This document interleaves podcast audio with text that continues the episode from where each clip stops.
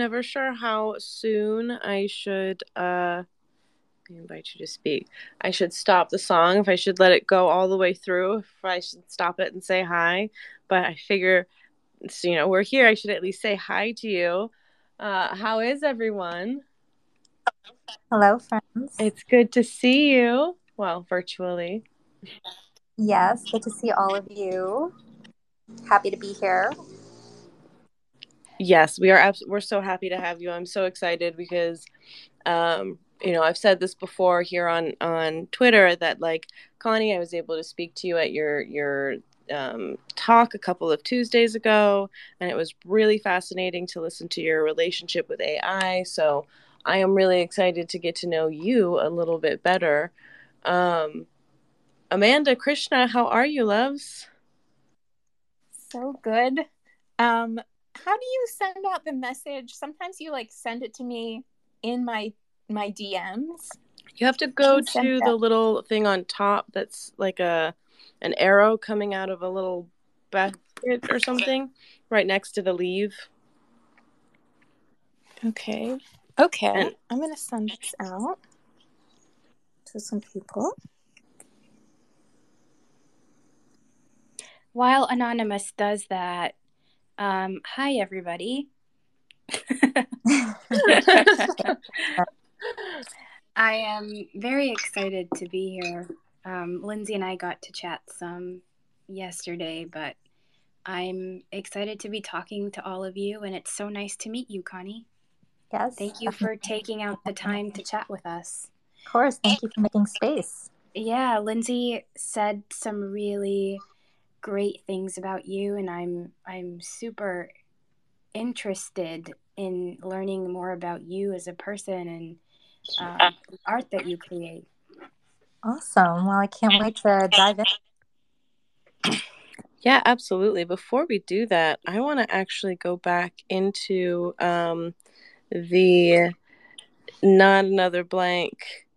Uh, oh no, you posted this directly. Uh, Anonymous, I thought you had shared one of her um, one of her posts when you posted that into our not another blank uh, group where it's all of her works. I wanted to post that up because that's such a good combo of things that she did.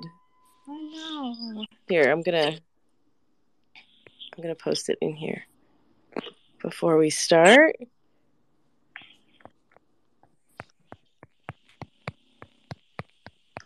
All right, and then I don't no. Okay, there it is. Not this time. I just added that, and I'm gonna pin it here so that anybody who watches this sees that because it is beautiful. Okay, do you guys want to jump in? Let's do Yeah, it. we get some views. Just so Connie knows, I know it's empty, but we do get views afterwards. People watch the recordings. Oh no, I'm not worried. I yeah, I I myself am a frequent like recording read or watcher, listener, so I get it. Oh, good. uh, okay, so I guess just to start, we're going to ask you what three words do you think others use most to describe you in Web3? I don't know about me as a person, um, but I've heard my work called everything from erotic to terrifying to tender. And, you know, honestly, I'm okay with that spectrum. I think there can be like a bit of a Rorschach effect that goes on with AI generated imagery. And I think the read actually tells more about the viewer than the artist sometimes. And I think I'd like to think that in that sense, my work challenges people to ask deeper questions about themselves. I love that because um, in one of the, actually, in the one that's pinned here, there's one image that really triggers me because there's like a fear of something um, like personal. And I was like, oh my gosh, when you said that, I was like, that's so true because it, it triggered something inside of me that really nobody else would have would have seen. So that was that. a great first answer. I love that. I like triggering people. What can I say? I not it wasn't bad or anything. Don't worry. It's just it was it was funny that you know it, it was literally just a few minutes ago that I looked at the that I looked at the picture and I like had all these feelings come up and then now we're like talking about it. It was just kind of like a, a full circle. I love it. I really love it. Yes, we um we also do like a little like a poetry space and and some of the the people there are a little dark and so I was trying to explain your work. I was like, trust me, like it's right up your alley. I don't know how to dis- explain it in words, but like you'll get it. nice. so we we like to start uh, right at the beginning. Um, how do you start your day? Oh my God, coffee, always coffee. And um, if I'm up early enough, you'll also catch me reading a book or playing the piano. I've been a bookaholic and a classical musician most of my life. And I have to say that reading or playing still sets my head on straight at the beginning of each day. That is fabulous. The girls probably will catch on to this, but we ask everyone that that question. Um, and some of the most successful people that we have had on here have started uh, something very similar. One actually also with reading, um, but doing a very healthy, um, you know, self care activity. Um, so that's amazing. And some of us here probably should be doing that instead of the less self care, less helpful um, activities that we start with. So that's awesome. Amanda and I like to eat candy for breakfast. So No, I, I gotta admit the temptation is there sometimes, and I think if I if I it's like a weekend, then you know maybe I'll sneak a I don't know like a fruit roll up or something. I steal from my, from my kid. Heck yes. Awesome. You are normal after all. Yes, so normal. I swear, so normal. I'm boring. It's great.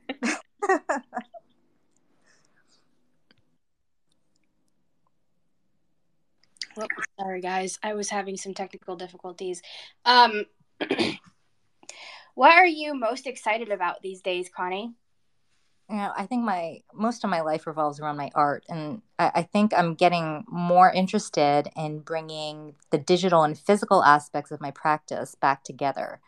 Um, you know, before I started working with AI and digital art, I was actually a transmedia artist, and I was um, I spent a lot of time building physical spaces, objects, experiences, and performances. So, you know, um, I, I hate the term phygital because it just sounds so wrong, but I'm really excited to think about the different ways that this intersection of digital and physical can now manifest within Web3 and the NFT space, and preferably beyond digital projections and physical spaces. That would be amazing.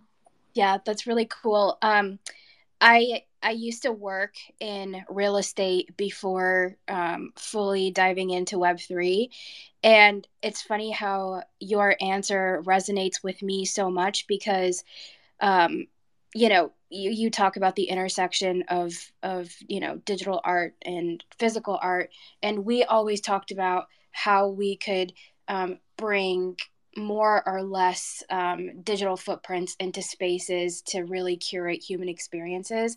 But really, art plays such a big role in physical spaces. And so, um, how do you mesh digital and physical art together to create that um, blend in a physical space so that people can um, live more creatively or like just, you know, how we can help them broaden their perspective. So that's that's really really cool and um, kind of reminded me of a few years ago when I used to work in real estate. I love that. I love Also, um, Lindsay and I were chatting yesterday, and we. Um, it, it's funny that you said physical art. It seems so um, like a no duh in hindsight, but we were like, what do we call like real art? We were, and I was like, the phrase that I came up with was like IRL art, and then, and now hearing you say physical art, I'm like, oh no duh, that's what it's called. I mean, phygital is like number one my favorite new word. Like phygital. Yeah. I'm never gonna not say that. You have given me something to annoy my husband with, and I'm very excited. Uh, um, okay, so Connie, what was either your first NFT or your favorite NFT? Your choice. Hmm. My first, you know, actually, I'm going to say, uh, talk about a little bit about my favorite. And the fact is, I can't say that I have one. And it, it's really because I've collected a bunch of pieces over the last several months. And I spend a lot of time sitting with each of them um, or one of them, depending on my mood. And it really comes down to my mood. And I, I think that's kind of the beauty of the NFT format, where you can have this intimate encounter with a piece of art on your own time and your own terms. Oh, that's lovely. I really like that. So, do you have a a top five maybe that you find yourself drawn to? Oh, you know, I'm just always, it really comes down to the story, the storytelling and the concept behind the art. Um, I can say one of my recent acquisitions was one that came out of the Verse Verse, which is a, um, I- I'm not sure if you're familiar with them, but it was founded, it's a, it's a group uh, that talks about poetry as an art form, and they've really been making incredible waves in Web3. Um, it, they were, it was founded by Sasha Stiles, Kalen um, Iwamoto, and Ana Maria Caballero. Um, and uh, you know, they collab, they they foster and cultivate these and curate these collaborations between artists and poets. And one of these collaborations was um, involved um, Christian Shobrock, uh, as well as Sarah Ridgely and Giselle Flores, and it's called 50 Days at Iliam, um, where it was informed by a set of Cy, Cy Twombly paintings um, that, uh, you know, were about um, Homer's, you know, Homer's Iliad. Um, but you know, they basically the work that came out of it, this collection, is this beautiful mix of generative imagery and words where you can't really distinguish between what's image and what's text, and it has this kind of like divination and oracular quality about it that I, I've really, really enjoyed. And I, yeah, so that was just one of my recent ones. Wow, that's awesome. I'm definitely going to have to look into that because that sounds amazing. Um, Amanda, go ahead and take us. Yeah, and that's right up Lindsay's alley. I don't know if you know, but she um, is a poet as well and is combining, um, I don't want to say, so digital or AI art with poetry. So that's really cool that you're into that too. So is she. Um, so we talked about what you um, you really like in in art and NFTs. Um, do you have a guilty Web3 pleasure that's not as cool sounding as your previous answer, maybe? Oh man. Um, you know, I think pleasure is only guilty if you don't own up to it. So I'm just going to say that first. And um, I, I have to say, this actually stems from my previous answer, but I get a lot of pleasure out of lurking. um, you know, and I, by by lurking, I mean like scrolling through media feeds, interviews, and web searches of a lot of the artists I collect. And it's mostly because they're, you know, it's not so much like a celebrity fetish kind of thing. Um, and I like, you know, I'm from LA, so I kind of have to harken to that. But there are just so many rich artistic practices out there that tend to be mas- masked over by this output focus of the Web3 marketplace. And I think more often than not, it's this critical and conceptual thinking behind the art that I see that I'm most interested in. So I guess that's kind of a guilty pleasure, the lurking. That's awesome. Who are who, who are some of your celebrity crushes? Oh God, I am like not art crushes.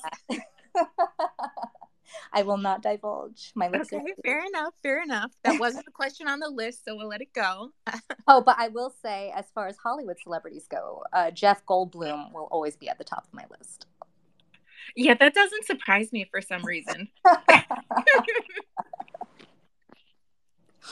I'm glad I'm an open book. Um, next, we have um, we're, we're shifting gears a little bit, but what have you been focused on lately? Well, you know, while the work that I release is visual, I find myself more and more entangled in the mechanics of language. Um, and I think this really comes out of the text based interfaces of more AI models now. I, Lindsay knows this, but I have a really difficult relationship with language, having grown up in an immigrant household between two first languages. And it was only when I first started working with AI that I found this new vernacular to talk about the unspoken, the, undef- the undefinable, and the invisible aspects of language, as well as this basically a life that's that was lived between words and worlds. And so it's usually through the you know the codification and the decodification of the relationships within language that I have these conversations with the machine. Um, whether it be within you know natural language processors like GPT-3 or within an image synthesis model. Um, and I think in the big picture of things, um, I think a lot of my focus really looks at this post-colonial identity crisis and finding ways to reconcile it just across past and future, and to really place it within, a, I guess, a global and a technological context. Um, and you know, I have to say, I think language has historically played this heavy hand in the act of colonialism. So it, it tends to codify a lot of social and political ideologies and hierarchies that still persist today. So I think my process, where I deconstruct language within AI models, um, really just stems out of my need to confront myself, my histories, and really where my identity lives today. That's super interesting. So I'm I'm curious. Um, can you walk us through what that process is like and how you do that? It de- it'll depend on the project, but for mm. example, um, I had a collaboration with the Museum of Permanent Art, um, which is a mm-hmm. digital museum and platform that um, works with NFT artists to breathe new life into historical works of art. Mm. And um, for that, we were exploring the these Chinese tomb guardians that were sculptures that were placed in imperial um, tombs to ward off demons, but also prevent spirits of the dead from wandering the earth. But you know, with that process, there was just such a rich catalog of information and history and mythology around these sculptures that I brought that into a language model to as a kind of a training set and had conversations with AI about um, just doing a deep dives into like what you know how the, these histories and these narratives could translate into something more visual and then out of those conversations i parsed out and extracted certain um, phrases that really kind of caught on to me and started bringing them into you know text to image models.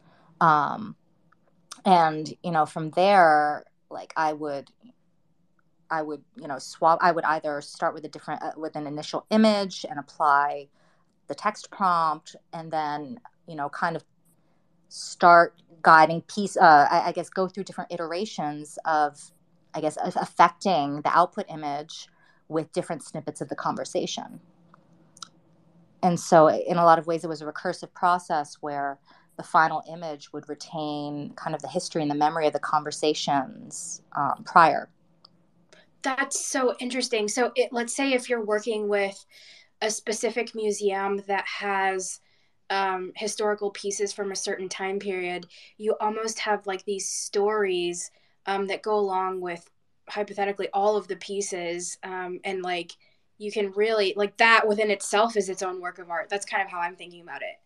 Oh, absolutely. I That's so cool. The narrative has to be tied into the art form itself and I, uh-huh. into the art piece itself. And I think that's why I've like with that project in particular it was such an that information and that history was mm-hmm. so crucial to the process mm-hmm.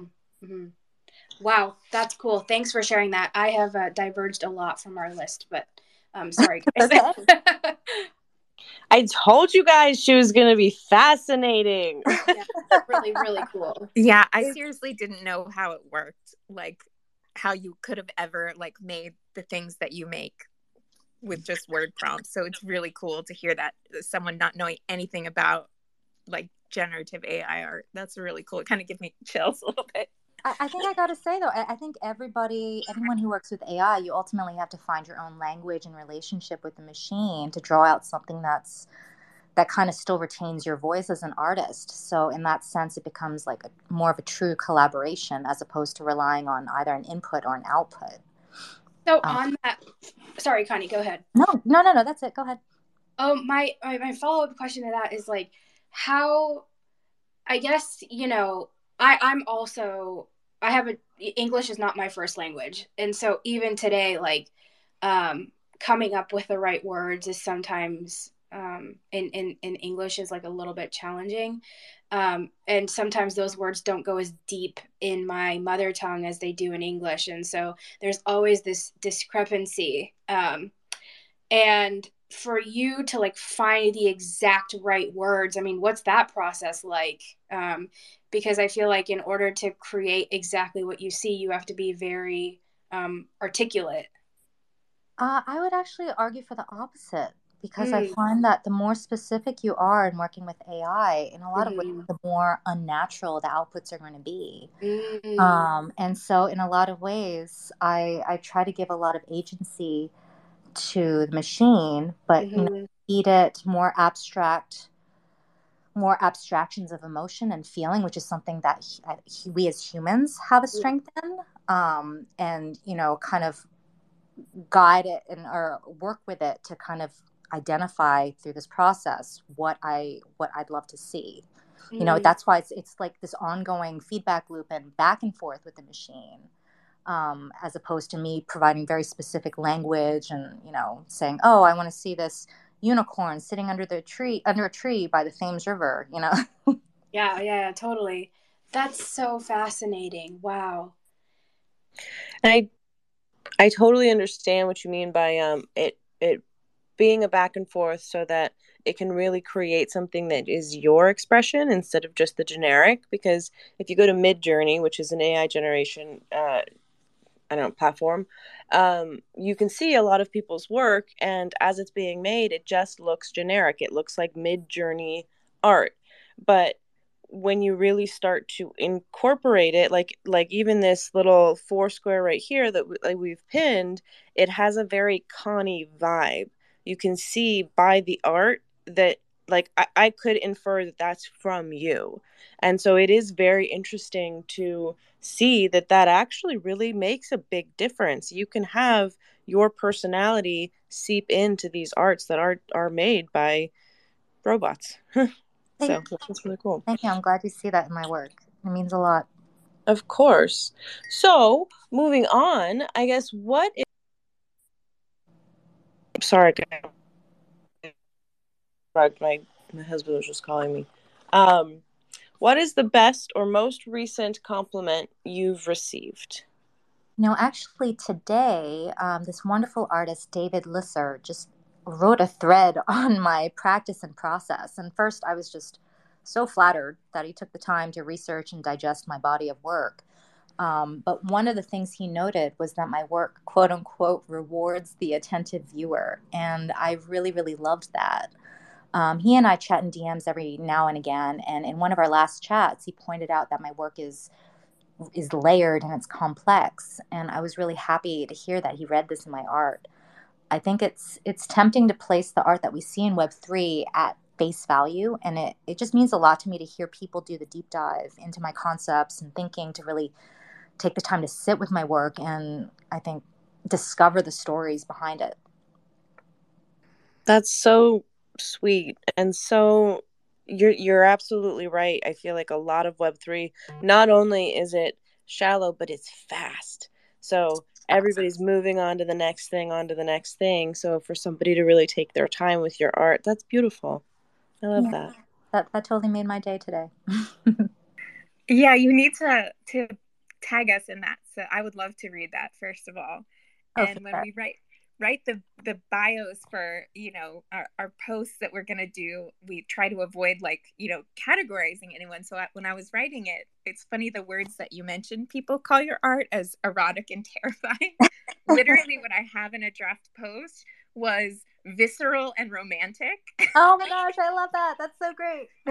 like that's what that's what it sort of came up to me and so I have to follow up on the best compliment that you received and ask what is like the weirdest thing that someone has told you like your art reminds them of or like a weird weird compliment. The weirdest thing. You know, at some point I did sometimes in my Twitter posts, I'll do, you know, kind of mid process work, not and where the images are actually mid diffused. And sometimes they just come across as this haze with really indistinct images. And at some point, I, I posted one that I thought was really just totally nondescript. And somebody followed up and said, Oh, that looks like a hippopotamus to me. And I was like, Oh, once again, Rorschach strikes again. Um, I was not expecting that, but hey, that's that's AI art for you, mid process or not. yeah, you have a zookeeper fan, obviously. Clearly, Must be what it is. Um, so you've actually talked about this a little bit already, uh, as far as being inspired by language and you know that really cool historical sort of artifacts project that you did. But what are you most inspired by, just in a general sense?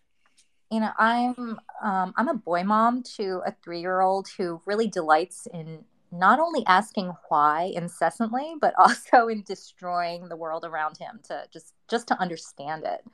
And i have to say there's it can be a little bit you know tough to tough to wrangle and clean up after but there's something pretty magical about seeing the world through his eyes. And i have to say i think his curiosity and his lack of inhibition just totally inspires and informs a lot of my artistic processes these these days. So does he have like the 105 pack of Crayola crayons having an artist mom? He it's it's markers now. He's he's graduated to markers. Um though I don't know necessarily know if that was the best decision on my part, but yes, he loves to draw. He can sit and draw for hours and it's it's pretty amazing to see. That's really cool. Yeah, that is really cool. One of our last speakers also um, talked about their children in in this question, and it's um, it's um, heart opening and eye opening to to view things in in their eyes. Um, what are three things that you can't live without? Um, I'm kind of a film nerd, so bear with me. But in the words of Princess Vespa from the classic film Spaceballs, that would be my industrial strength hair dryer, and I can't live without it. Um, I have this, and I have this ridiculous obsession with my hair, which is ridiculously long because I have a Samson complex about cutting it. Because somehow I get the feeling if I cut it, I'm going to lose my creative superpowers and I totally have to blame Clarissa Pinkola Estes in her book Women Who Run with the Wolves for my superstition. Um, other things I can't live without again, coffee and also childcare options. Um, as I mentioned, I'm a mom to a very, very rambunctious child who my life revolves around. And if I didn't have the amazing and wonderful help of preschool and occasional babysitters, there's just no way I would be able to pursue my art on any terms. That was such a balanced answer. Um, like seriously, I love it. There was um, you brought in like almost all aspects of your life. That was that was cool. Um, yeah, thank you for sharing that. Sure. it's funny that you bring up your hair because I remember when I met you at your talk, um, your friend was behind you uh braiding your hair oh God, yeah. do you remember you were walking around with her trailing behind. It was really cute. I loved that. There's it's something about uh, like long hair but like a lot of my a lot of my friends just love playing with it and i don't mind it so much. It feels kind of nice sometimes. Oh yeah totally. If my friends were here like can i braid your hair? Yes you yes. can. Oh. okay so what is the best piece of advice that you've ever received? That would be sleep, eat, and do the work. Um, I think for me, all three are interrelated and really can't function without each other. I think that'll probably be the shortest answer I'll give you tonight. it's so funny how quick we are to ignore the basics, though. Like it's oh, so important, you know. Like someone, someone the other day um, was like, just you know, like someone's head was hurting. They were like, "Don't freak out, just drink some water." And that person was like, "Oh my god, I haven't had water since last night." You know, I mean, like, um, so it's it's funny how quick we are to ignore the basics and just um, get caught up with with everything that's going on around us. So I thought that answer was perfect. Great. I'm glad it resonated with you. Yeah, I think it's really easy to get caught up in the pace of life, especially when you're kind of living in Web3. But even outside of Web3, I think it's kind of a, a social norm to just kind of live outside of our bodies, you know? Absolutely. Yeah. Um, Amanda, go ahead. Okay, so now we get deep. Um, you your your best piece of advice we talked about, and was there ever a time um, that you almost gave up, and what made you keep going? I'm kind of an obsessive personality, so it's not typically within me to give up. But I will say, um, you know, I, I mentioned this before, but before I started work with like working with AI, I had built this transmedia art practice. And when the pandemic hit, I found myself completely shut off from the resources and the venues of making and exhibiting. And I really had to have this come to Jesus moment where I had to confront myself and what I wanted to do and the questions I wanted to ask myself within an artistic practice. And I think AI coming into my life was actually a godsend because it became a way for me to challenge myself to learn a new medium while translating, you know, aspects of my sensorial experience and lens into a digital plane. And I have to say, the process has just really helped me to grow as an artist and I think as a person. So, had you never done AI art like before the pandemic, or had you dabbled a little? I, you know what, when I started working with AI art last year, you know, it was in a completely different state of affairs where there were very, very few text to image models. And um, ultimately, you had to know code to be able to even interface um, with AI.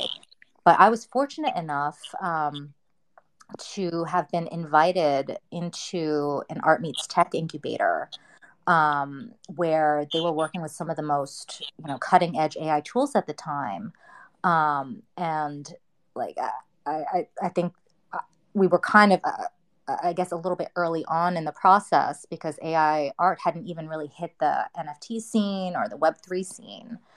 Um, so that was yeah last year it, it seems like a long time ago but last year i think was when ai art started becoming only just started to become increasingly mainstream. Though I will say, like historically, you, you could argue that AI art has an algorithmic art and machine learning has been around for decades, but we won't get into that. That's a little too esoteric, I think. that is so crazy that it's so new. I didn't really know that. And so when you started, you, you mentioned like really pivoting your business and, and getting into that accelerator, but what you could have pivoted to anything, right? So what drew you to this? I think, you know, the the person who invited me, the head of the incubator, is a was a friend of mine called Phil Bosua, and he's an incredible technologist and like a serial entrepreneur. And he had been talking with AI through GPT three, and you know, I was kind of confiding with him at the time, and I was saying, like, I was just telling him about how I, I, I was kind of reevaluating my practice. And he, you know, he said, you know, let me just put these models in your hands and, you know, give it a try.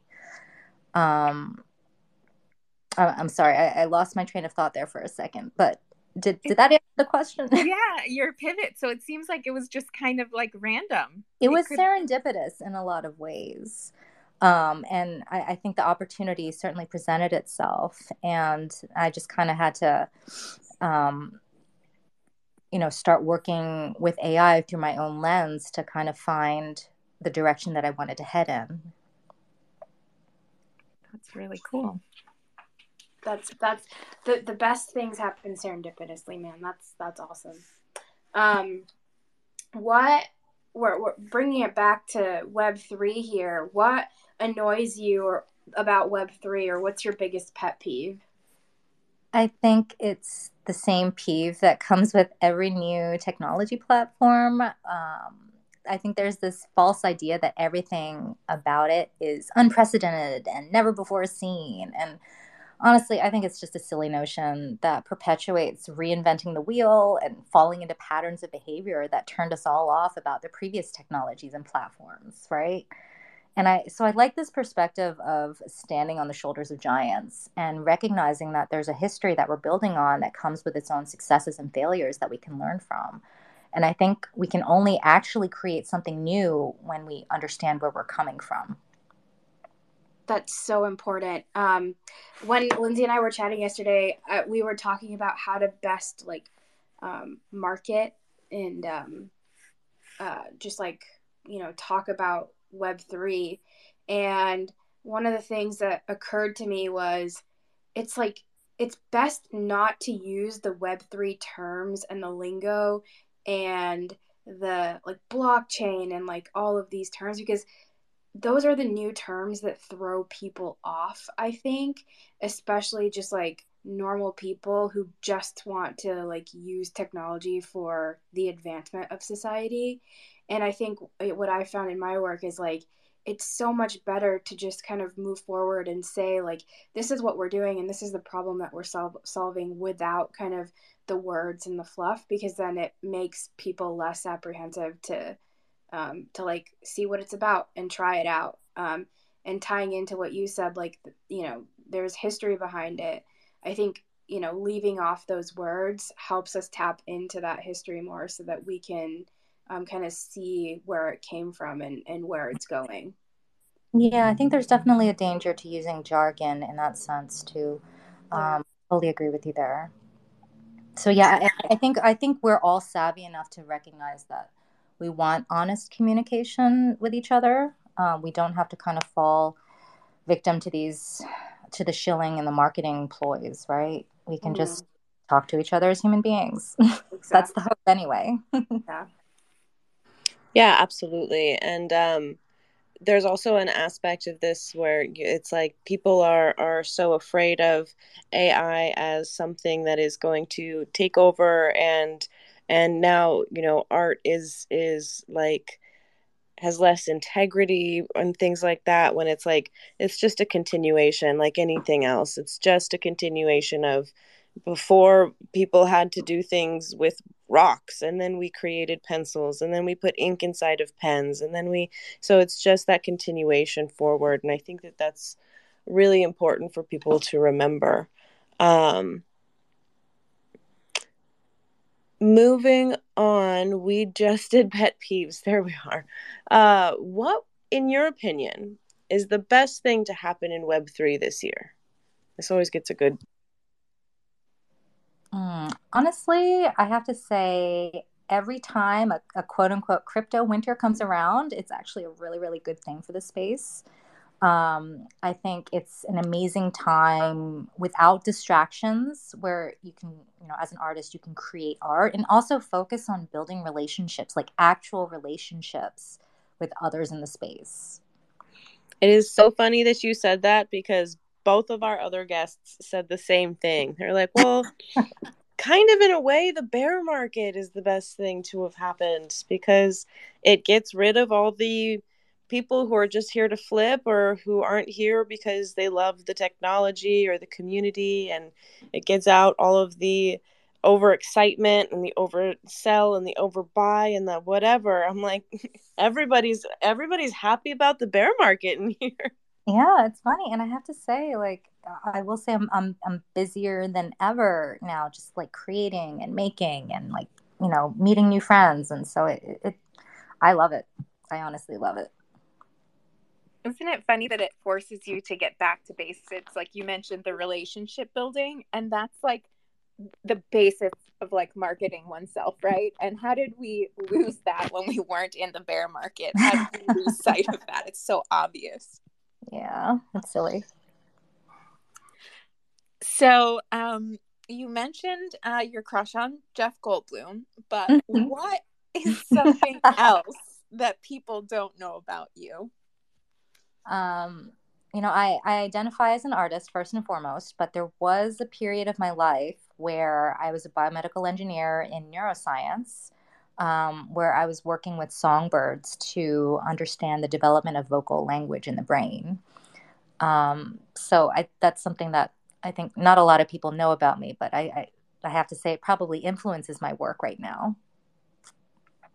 What? That's crazy. I would never, you don't hear, so like, I'm not going to ask the other, I'm going to, we have a question about this, but so you just had a completely other life before. Oh, I have lived so many different lives you would not believe. that is so crazy because I, I, mean I guess you you're really you know you talked about language and, and, and reflecting and the songbird thing I guess it ties in but that's crazy that's like a super pivot multiple super pivots. I've lived a very meandering life but no regrets. Definitely no regrets. And yet somehow like like what amanda just said somehow it does all fit. It's like you're you know what? It is you're like one of those thought webs where you're connie in the center and you have that brand but over here there's linguists of birds and over here there's linguists of multiple languages and over here is linguists of ai and it's just all on brand. I am just a web of intricate complexities yes this ties in nicely with our next question. We talked about everything that, you know, not everything, but a few things that you've done in the past. But what do you not want to be doing in five years? I can't see a world or a future where I'm not working on my own terms and my own time. I think, despite my I think through my meanderings, I've spent a lot of my life and career ensuring that I can continue to do what I do sustainably. And I think it would just be a step back to not have this kind of creative and financial autonomy. That's a great answer. I resonate with that completely. And I think um, more and more of the world um, continues to move that way. So hopefully we can all support each other in, in creating that for each other. That's awesome. Yeah, it, it definitely does take a take community to be able to do that. So I, I like that you brought that up. Yeah, no, I, I absolutely agree. Uh, and it is interesting because that's kind of one of the things that I've I've noticed here just with this community is like um, the more that you guys succeed, the more that I see everybody else succeed, the more that I find that I have started to su- succeed as well. And so it's just very beautiful and very communal. Um, flipping over to a, a less fun, uh, lighthearted thing, what is one thing that you had to learn the hard way? I think this kind of goes back to one of my one of the previous questions, but you know, I used to have this naive invincibility complex in my 20s that had me thinking I could burn the oil at both ends and get on without self care. And I would just go through these cycles of burnout that forced me to be more disciplined about taking care of my body and my mind so that I could just consistently do my best work. I totally feel that. I'm pretty sure all of us here have have experienced the same thing. Lately I've been on myself because I have not been eating until like two or three in the afternoon and i know that uh, that's something that i hear other people say too where they just get lost in their work and then they wake up and they haven't eaten in hours and things like that. So yeah i i am uh, learning that one with you i think. Yeah it's an important one for sure.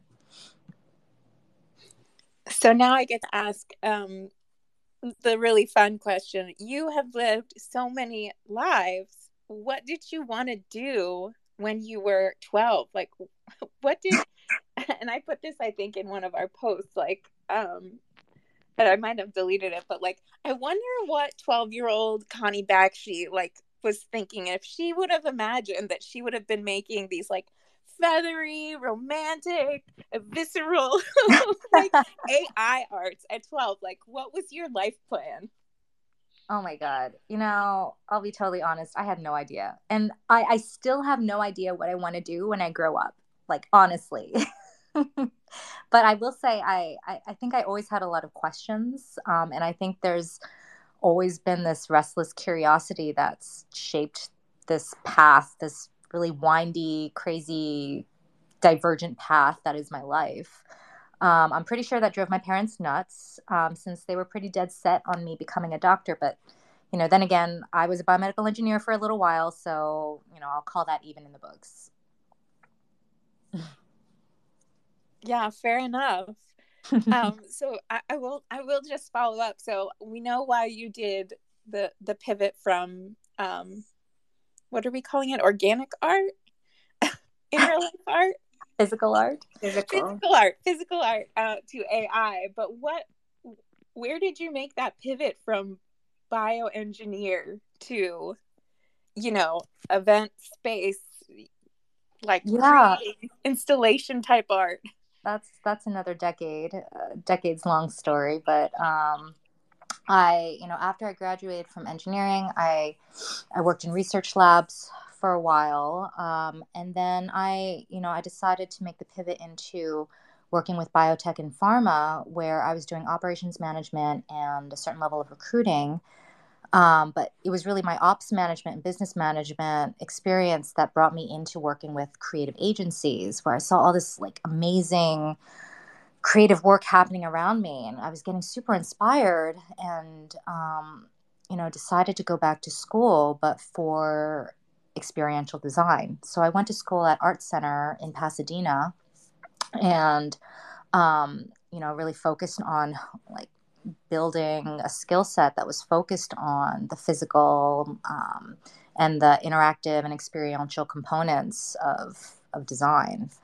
Um, and so I think then when I when I graduated from there, you know, I well, there were a few other things I did, but ultimately, I soon thereafter I started an art practice um, that was trying to find ways to translate a lot of this, the experiential design background and and experience into more of an artistic and conceptual lens. So again, all of the web tied together. It seems very very cohesive. And you you know you called it kind of like a rambling journey, but starting to all make sense. It felt rambling in the, when I was in the middle of it, but you know, in retrospect, everything's a lot more clear, right? yeah. You mentioned that your parents wanted you to be a doctor, and that's a pretty uh, self explanatory profession. But what do your friends and family think you do now? Yeah, they're all pretty aware that I create art. Um, through AI, though I have to say they have varying levels of understanding of how it works within the NFT and the Web3 space. But um, everybody's been pretty supportive. So I feel pretty fortunate in that sense. Wow, that's really nice. Because um, I know, you know, in, in some cases, a lot of, of parents, when they have high expectations of their kids, sometimes it's hard to let go. So that's a, really beautiful to me that not only did you, like, you know, accomplished what they were hoping for you to accomplish, but they also accepted when you turned your your uh, focus into something more creative and artistic and expressive. And I just think that's beautiful. That's really cool. I will say my I think it was maybe sometime uh, it was some months ago. I was chatting with my parents and you know they were they were kind of going through this weird self-reflection and they were saying man you know we were just such control freaks we should have just like let you do your thing and you probably would have ended up like as an artist sooner. And i was like ah you know it all just kind of ties back together in the end anyway. But um, it, i think my parents have come around quite a bit since you know i was 12 that is very funny when whenever you get older and your parents have calmed down because they're not as stressed as well. They're you know they're doing their best. I, I get it. But you always end up like wait where was this person when i was young? Oh i Hang know oh, okay. So, if there was one thing that you could change about Web3, Connie, what would that be? You know, because so much of art sits within Twitter, it can be really difficult to contextualize it, um, which I think is a really important component of viewing and understanding the intention of an artist. And I think more often than not, this contextualization comes from things like process, writings, and exhibitions that don't necessarily fall within the 280 character limit of Twitter, right? Um, so I'm actually really excited by you know projects that are in development, like um, Sparrow Reads the platform that talks about linking these kinds of contextual assets and writings to an NFT token. Um, I think that's a pretty exciting change that could really shift the notion of what an NFT is within the Web3 space. It's interesting. You, again, everything's sort of like tying together, but you're you're talking about essentially adding like an experiential component to the NFT to like experience it how the artist saw it. So absolutely, and the layers. It, it's it's about layering of context because that all builds up into. I, I think all of that together creates the art itself. This is a nice segue into um, how do you see the world in like five or ten years, either Web three or not? I think I'll, I'll, have to kind of shift the lens back to AI. Um, for, for those of us who work regularly with AI, think I, have been kind of sitting with this quite a, for quite a bit. Um, there's this idea of whether the machine is sentient, which is really it's it's often framed as what's this autonomous self-awareness. But I, you know, the more I think about it, because the machine is just subject to the information and patterns that we're that we share with it, I think it can only ever evolve into sentience as much as we do. And honestly, I often question our own sentience as humans, um, mostly because we're just so subject to the limitations of our lens. And I think the machine algorithms really reflect this. Like, we, we hear a lot about algorithmic bias a lot, um, and that's really where it comes from. But I will say the beauty of our increasing entanglement with machines is that we're evolving too.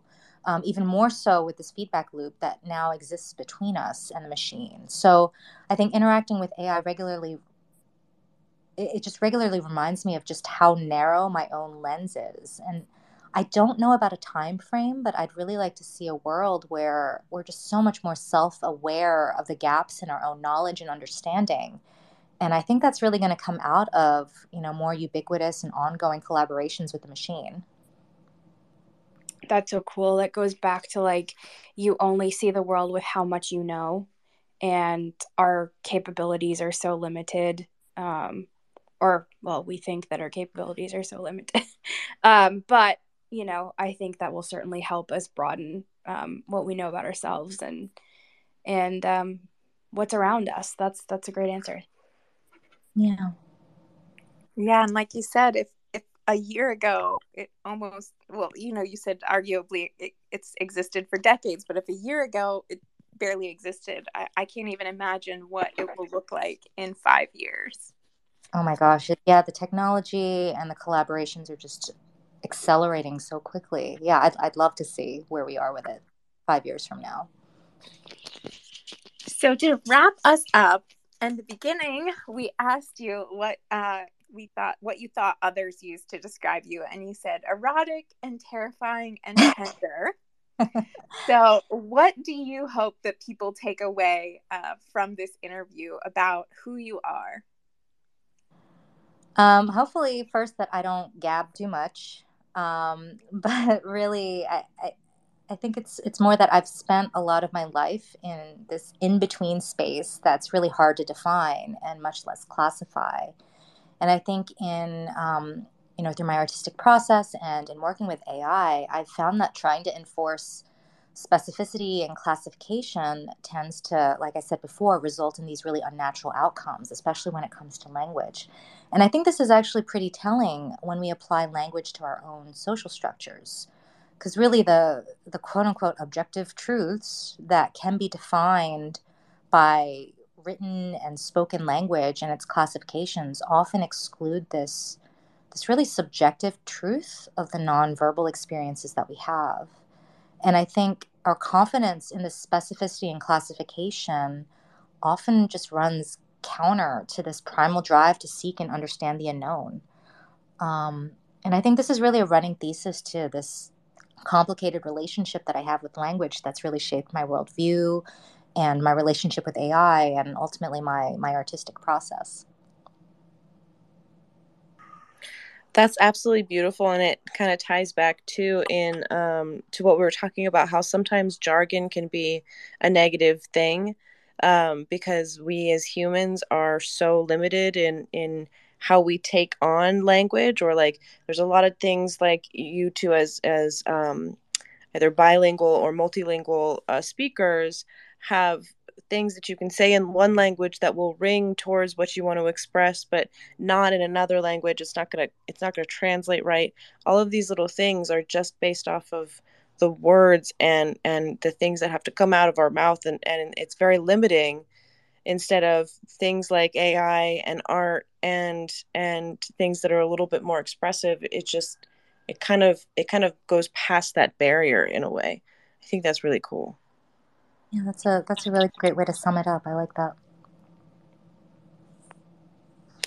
um okay so that was all of our questions. This was so amazing. Thank you so much. Hi Erin. I see you here.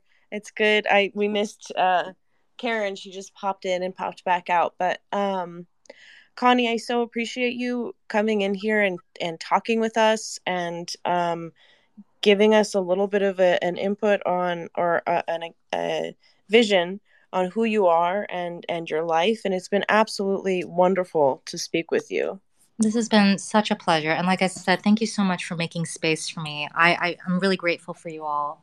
Um, and, you know, hopefully we get to shoot the breeze again soon.